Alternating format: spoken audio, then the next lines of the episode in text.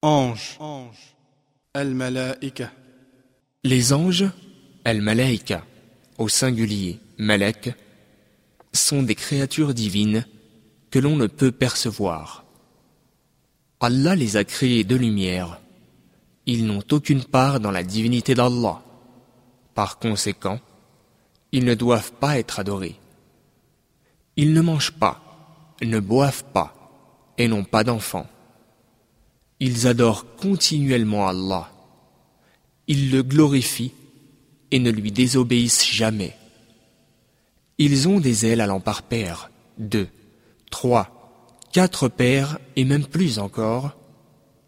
Ils sont aussi capables d'accomplir des actes miraculeux.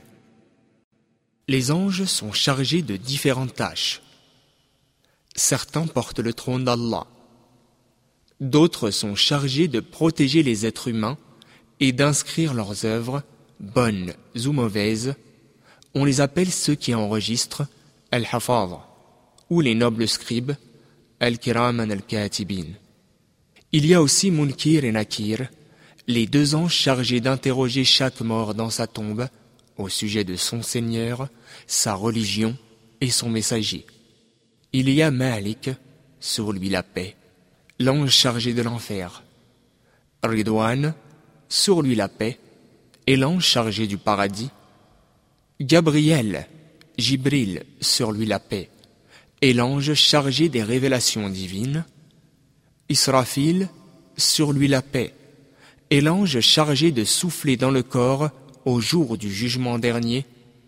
Michel, Michael, sur lui la paix, et l'ange chargé de la pluie. Enfin, il y a l'ange de la mort, sur lui la paix, Malek el-Maut. Croire aux anges est un des piliers de la foi. Quiconque renie leur existence est un apostat ou un mécréant.